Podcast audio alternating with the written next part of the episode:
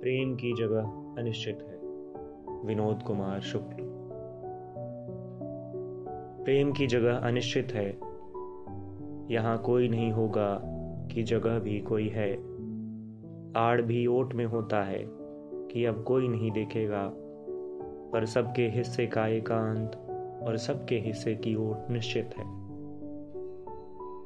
वहाँ बहुत दोपहर में भी थोड़ा सा अंधेरा है, जैसे बदली छाई हो। बल्कि रात हो रही है और रात हो गई हो।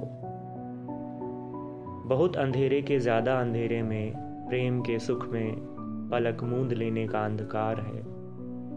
अपने हिस्से की आड़ में अचानक स्पर्श करते उपस्थित हुए और स्पर्श करते हुए विदा।